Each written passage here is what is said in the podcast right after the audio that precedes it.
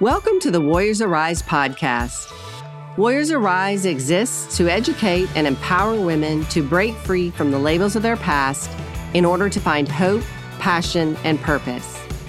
We pray that this message speaks to you. And if so, we invite you to subscribe to our podcast so you don't miss a single episode. And please be sure to share with your friends. As a fellow warrior, you play a role, an important role, in delivering a message of hope and freedom to countless women who desperately need to hear it.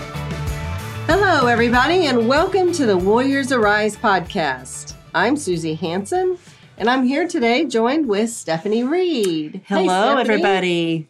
How are you? I'm fantastic. It's so good How are to you today? see you. We're so glad you guys have joined us today. Yep.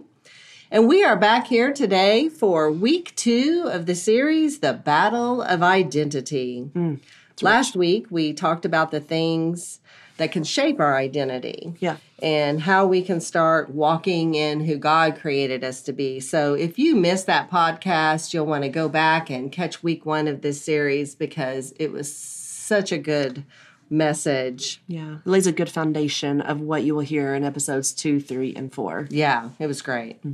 Make sure you go catch that. Um, this week we have Tyler Botany here with Hello. us. How are you, Tyler? Great. It's so good to see you. Good to see you. Tyler and I go way back. Uh, Way we first met in like 2008 or 9. We were just trying to figure that out. Yep. And it's been neat to. I've watched you mostly from a distance in these past several years, but mm-hmm. it's just been amazing to see how God has worked in your life and transformed your life. And I'm excited for our mm-hmm. listeners to hear about that journey and, and Yeah. where you are now. You know, you've had your own lifelong battle with mm-hmm. identity and walking in identity crisis through your past experience, you know, addiction and incarceration, homelessness, mm-hmm. prostitution. I mm-hmm. mean, you have really battled with that a whole mm-hmm. lot. But God, But God. But God. God, you have such an amazing give him the credit. story Yes. of, of transformation. Yeah. Um, and just how God has radically changed you. Yeah.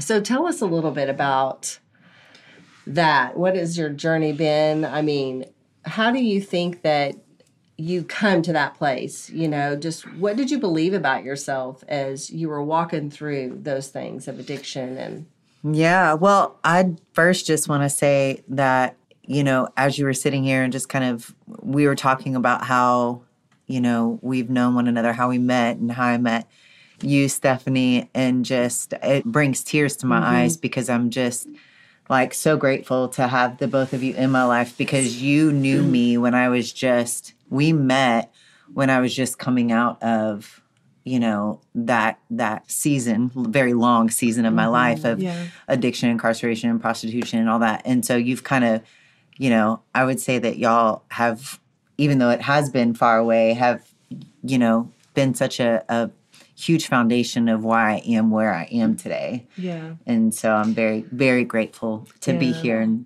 well thank Yeah. grateful for the I both was of sharing you. with her earlier. So Tyler and I met because she was mine and my husband's IHOP waitress. Wow. and we would go to the same IHOP weekly almost and do our Bible studies. And Tyler would come over there and ask us what we're doing and what we're studying. And and the conversations just, you know, grew from there. And then really it was we were anticipating seeing you every week. It usually was on a Friday night. And so that is how our relationship grew. And then we invited you to church and and the rest is history. We've been friends ever since. Mm-hmm. Yeah. So I just love the beginnings, the Small humble world. beginnings. yes yeah Yeah. So yeah, tell tell the ladies listening out there, you know, first of all, like what are some of the lies that you believe that got you into some of these predicaments and these situations that you would call? Yeah, I think a lot of it was just self worth issues. Yeah. I mean, at the at the root of it, you know, just self worth, not being good enough. Yeah.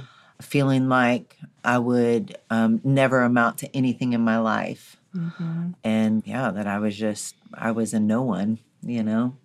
So Yeah. So did someone tell you those things or did you feel like the lack of community or relationships in your life whether that was in your family or friends around you the thoughts just started developing inside of your head? Yeah, I don't know that anybody actually ever said, you know, you're, you know, you're not good enough, but definitely there was enough negative talk, if you will, or mm-hmm. just, you know, very in my household growing up, very quick to anger, critical, judgmental. So there was a lot of that that was happening. And so with that, and then just trying to figure out myself and who I was at a young age. And so those were just kind of how those thoughts were starting to develop and and mm. you know, almost kind of like it was what I began to wear. You know, it was like my clothing. And so it was just mm-hmm. like this is what I was putting on every day and what I was feeding myself. And then that's, you know, how I started to go down that road. Yeah. Man, I think we could all relate to that. As you're describing that, I can picture myself in many situations where I too was in those environments, like with my father, who was an alcoholic, who would bring his demons, if you want to call Yeah. it, to our home, mm. and things would be flying around the house. He would be very loud and negative and volatile, mm. and me always wondering, is that what my future looks like? Yep. even though he didn't make me drink or I never did drink, but I'm like, is that who I'm going to become? Yeah. And so, I mean, our upbringing definitely has has Well, a that's role in kind of what we talked Yeah. about last week. How you know different things can shape our identity. Yeah. For you know me, I talked about the sexual abuse as a very young child. I was four years old, and you know that was- went on for the next five years mm-hmm. until we moved away from that location. And you know, I began to act out sexually, and then you know, in a prevention to stop me, I was told I was bad or I was naughty, and I began to mm-hmm. wear those labels. Mm-hmm. And it is, it's like something you strap on and you believe that about yourself. And, you know, a lie believed is truth. You'll act Yep. as though it's true. And you just begin to act out those labels that you believe you are. It is your identity. That's Yeah. right. yeah. Yeah. And you're going to be able to really connect with several of you out there who are listening to Tyler's story. And, you know, what I know whenever I'm connecting with somebody, I want to know, like, how did they get there? Because I know how I got there. Mm-hmm. But mm-hmm. share with them, how did you get to the place where you fell into addiction, prostitution, all those lies? Yeah, so my my mom and dad divorced when I was 8 and you know, I was what I would say a daddy's girl even though he was never home. Eh, he was not a great father, but he was a great businessman. But when he was home, I wanted to be with him. And so when they divorced and you know then my mom was just not very present and still trying to she was going through her own things and trying to figure herself out after you know now being divorced and and then she remarried my stepdad who was an abusive and crooked police officer. Hmm. And so to watch this man wear this badge that said to protect and serve but then would come home and start mm. drinking and get very abusive mentally emotionally sometimes physically abusive you know, that was kind of where I think, well, I remember one time in particular when I was in school, and part of my story and, and what I share with it is that, you know, there was a lot of dysfunction in my home and there was a lot of abuse, and like like I said, very uh, just quick to anger, judgmental, critical, all the all these things.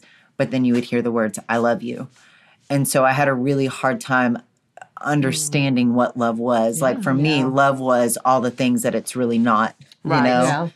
And so I would go to school, and even though I was getting negative attention, that's okay, these people are, this is a form of them loving me Yeah. in a sense. Makes sense. Yeah. And so I really struggled with with all of that. But um, a friend had uh, introduced me to acid on a uh, on a on a school bus one day, and I think it was just in that in experiencing the just kind of numbness of the emotional pain that I was living in for so long. And then, I mean, I, I would say that that's kind of where it all started and just began to seek out these coping mechanisms that would help to numb the pain that I mm-hmm. was constantly living in. Yeah. Hmm. Yes. I can relate to that. Yeah. Yeah. Yeah.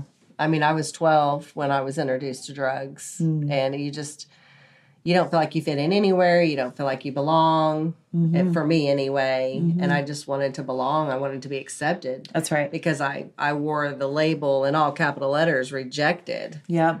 You know, I felt very unwanted. And so you Yep. feel like these people are accepting you in and and and it, it is. It's numbing, it's medicinal. Do you know I did a study uh, not too long ago on rejection, and rejection in itself is more harmful than like any kind of physical pain. Like the emotion rejection Wow. is like the deepest of emotional pain that someone can experience. I believe that. Yes. Well, we've Yeah. also done some, you know, I do a lot of studying on psychology too because of the mental health of my family. And chronic rejection is also what births the spirit of narcissism mm. because they'd been rejected for so long that they developed this personality where no one can hurt me because I now kind of control my life. Right, yeah. You know, Yeah. I am above the people who hurt me. So therefore, they develop this ego to where they can't be hurt. yeah, And it comes from chronic rejection. yeah, Yeah. yeah. It, It runs so deep. scary thing. Yeah. So, but back to uh, just kind of how I got to you know that that place, and I think Susie, what you were saying as far as just this feeling of being accepted and and feeling a sense of belonging, mm-hmm. and so at first when I started using, and I was still in high school, and then even after I graduated, and you know I had quote unquote friends, and we would go out and we would party, and we would literally be out from Friday night to Sunday, and we went to this one club called church you know, on Sundays, like seriously, we would be there till three or four o'clock in the afternoon. And it was like that every weekend. I couldn't hold the job. Hence why I said that a milestone for me was having that job for three and a half years. Yes. Um, earlier when we were in discussion. But, you know, and so, but then one bad decision after another bad decision after another bad decision and not being able to hold a job not having a place to live led me homeless on the streets of New Orleans. So I found myself homeless on the streets of New Orleans and um, started dancing in an entertainment club. And I just remember going in there and like not having a shower and having to wash off, just kind of take a, a wash, you know, cloth and whatnot and just kind of rinse myself off. And it was just so humiliating um, that I didn't want to go back in again. And so, kind of fast forward a little bit, but I, I decided at one point of that homelessness that if I was going to be homeless, I wanted to be on the water because I love the water. Mm-hmm. So I went into the club one day, made some money, and was able to make my way to Florida. And by this time, I had already been incarcerated three times in New Orleans, and my mom had bailed me out those three times in New Orleans. And then when I went to Florida, I ended up meeting with some crack cocaine dealers, and they said, Hey, listen, if you'll drive us around, you know, we'll keep you supplied with dope. And I said, Okay, bet that sounds like a good idea. Drove them around for about two and a half weeks, and then one day we got pulled over, and the cop searched my car, found the paraphernalia, found the dope, took us all to jail, and uh, and I called my mom that fourth time, thinking no big deal. My mom was gonna bail me out. I got this. That's my mama. yeah, you know, I'm good. And my mom said, you know, listen, if you're to live your life like this, I can't have anything to do with you.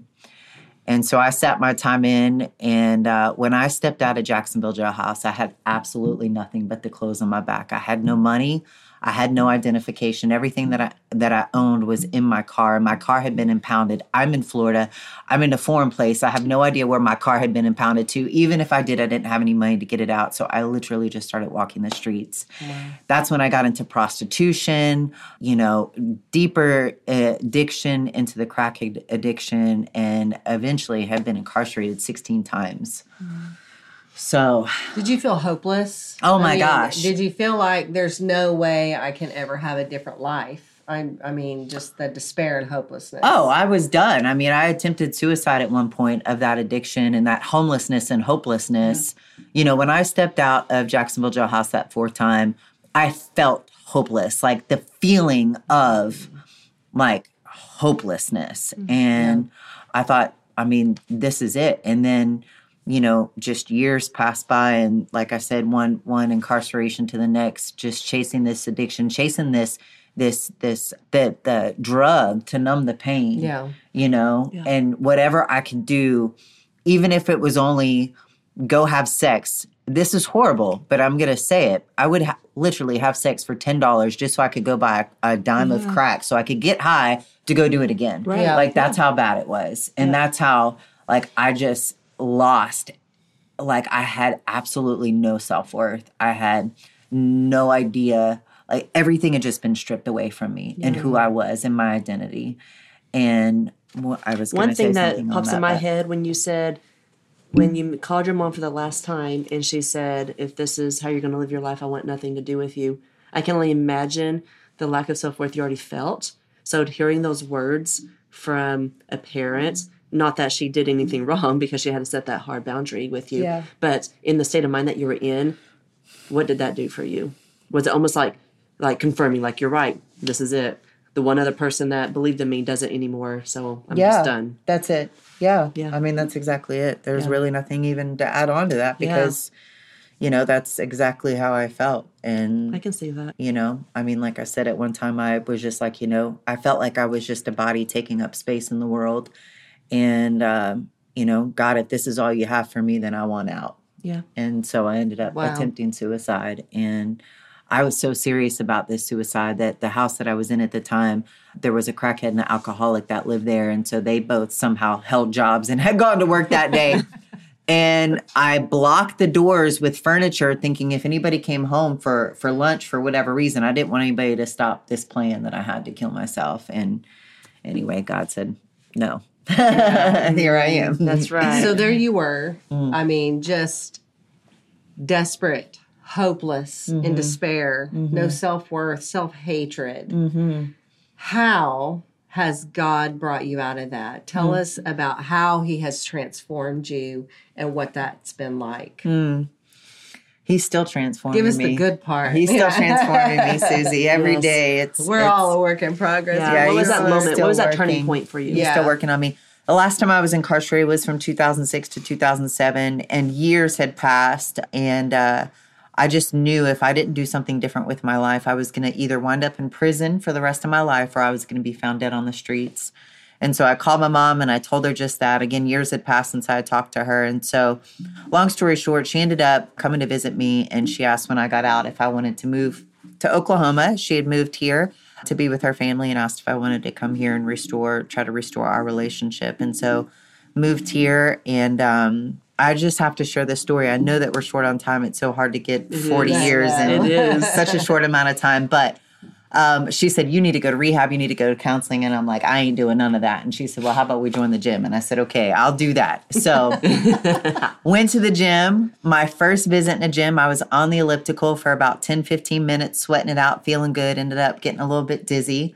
Got off the elliptical, went to go sit down, ended up passing out, hit my head on a machine, was knocked unconscious. Oh, man. Had to be rushed to the emergency room, had $4,000 in medical bills and staples put in my head, and I hadn't even been out of jail a week yet.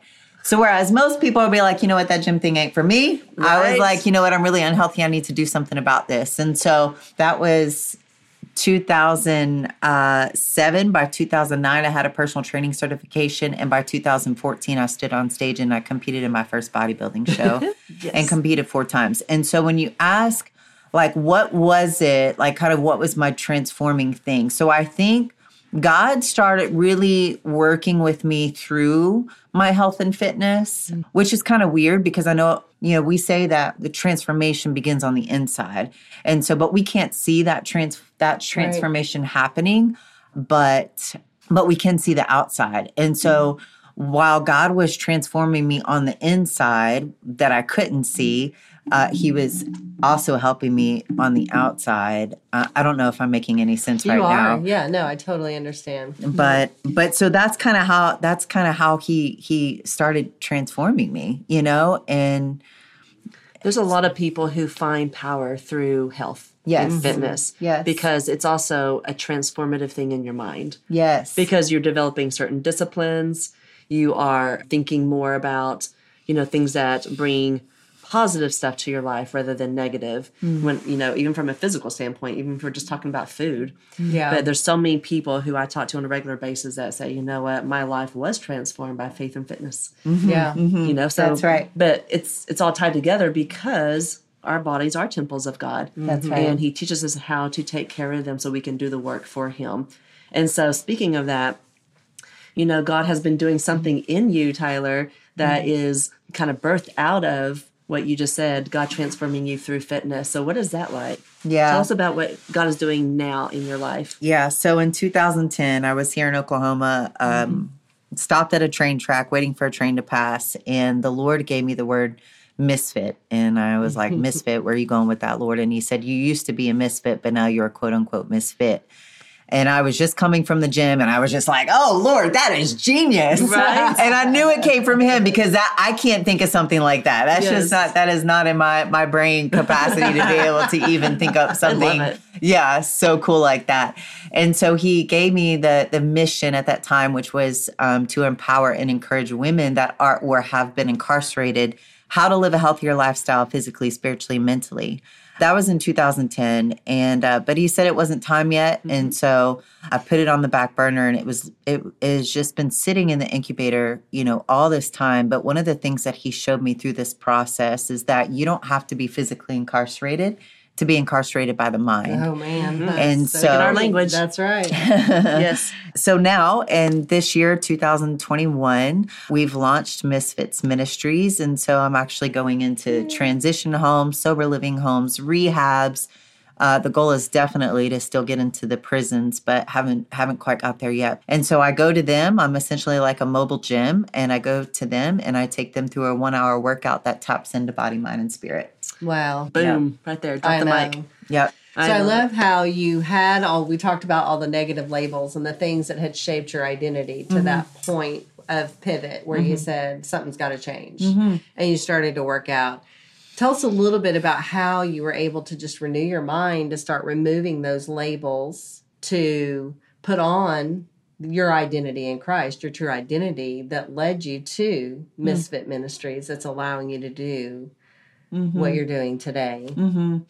I don't know if there's really like a, a formula, so to speak, that I could give to you in that. But I just know like when I was in the gym and when I when I first started working out, there was just something that happened in that that was just like a clearing. It was like a dumping. You know, it was almost like you know, if you want to picture like sweat, just you know, I- and it's like I'm I'm sweating out the toxins of this mental and emotional just mess that I had lived in Yeah. you know and obviously i mean being in community i started going to at the time life church um, and so just really learning how to be in community with other people and so it was just kind of a you know kind of a series like that you know Yeah. Yeah, there's something that actually does happen physically in your body whenever you are working out, especially when you are, like you said, sweating, because you're not only detoxing your body physically, mm-hmm. that is a real thing, but mentally, what it's doing is, you know, it is giving you a sense of accomplishment. It's mm-hmm. giving you a sense of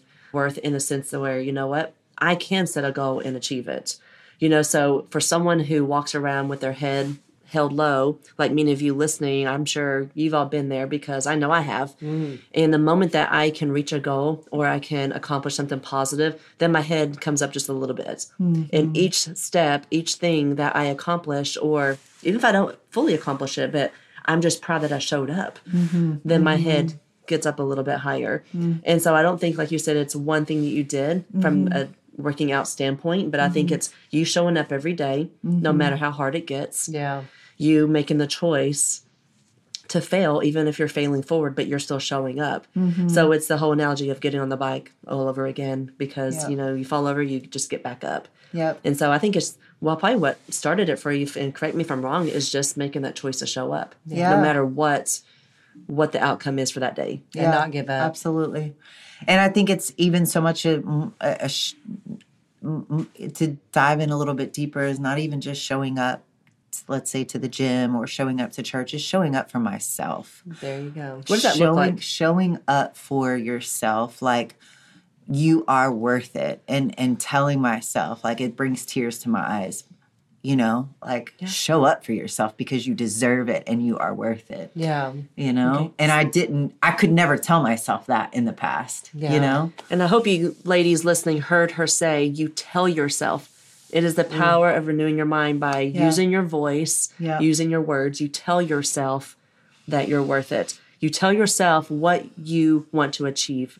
And it starts by telling yourself. Look at yourself in the mirror or whatever it is. But it does, that's a great point of showing up. Even if you feel the exact opposite of what you're saying. Yeah. You know, Yeah. Because some days, a lot of days, especially in the beginning of your journey, you don't feel worth it. Yeah, And and it is hard to show up for yourself, but just give yourself a power talk and say, I am worth it and I do deserve these things and I'm going to suit up and show up today and Suit up and show up. Yeah. I like it. I like that. you, can, you can tweet that. yeah. Suit up and show up. Yes. That's Yes. good. So, Tyler, what would you tell somebody who is maybe still in their incarceration, Yeah. mentally or physically? Because Yeah. one day those physically may hear this. yeah. You know, what would you tell them is one step that they can take when they kind of break out and they don't know what to do with their life? You know, they are you walking the streets of Florida like, okay, what do I do now? I don't I don't know anybody here.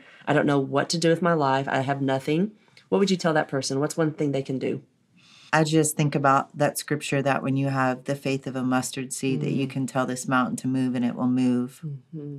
And I would say, you know, it's hold on to that mustard seed of faith, hold on to that seed of hope, you know, and just, yeah, just trust that when you have that little seed of faith, that God can do anything and everything through it. And it's tiny. A mustard seed is tiny. Oh my gosh, it's so yes. small.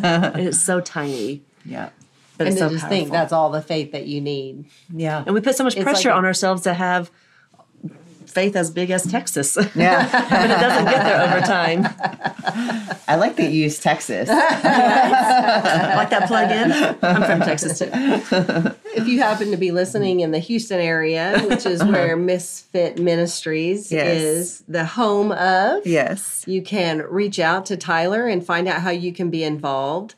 And you can definitely be praying for Misfit Ministries. And mm-hmm. Tyler is, she continues to just reach these women who are at that pivotal place in their life mm. as she works with them. And we lift you up, Tyler, mm. and we are praying for you and we Thank support you, and what you're doing. And what a blessing it's been mm. to watch God transform you Yes. as you So have beautiful. Walked out of that disparity and hopelessness to this life now where hmm. you are now where you were once needing to be rescued. You get to now go be the rescuer. Hmm. You have such a mm-hmm. bright light in your eyes hmm. and you are alive on the inside Thank you. now Yeah. and it's just so apparent in the work mm-hmm. that you're doing. Thank you. and so thank you for everything that you're doing. All I have to say is the joke's on you, Satan. right? The joke's on right, you. Right. So, for those of you in the Houston area and eventually outside of the Houston area, if they want to get involved with your ministry, how can they reach you? Uh, you can go to misfitsministries.com on my website. There's a contact us, and so you can contact me that way. Also on Instagram, inked underscore the letter N underscore fit. You can find me there. And then Tyler Botany on Facebook. Awesome. Well, we'll have all that information in our podcast notes Yes, so that yes. you can, you know, have easy access to it. Yeah, absolutely. Oh, what a fun day we've had. Thank you so much, Tyler, for coming. thank you. Thank you for joining us, and we hope to see you again next week when we will have Sherry Yates as our featured guest. Sherry has overcome a long term identity crisis with God's overwhelming love and authored the book Stuck Pull Your God Given Dreams into Reality. Until then, be sure to like and share this podcast. Warriors Arise is on a mission to deliver a message of hope and freedom to hurting women. If you'd like to talk with us, you can call us today at 405 482 4411. Or you can email us at info at warriorsariseministry.org.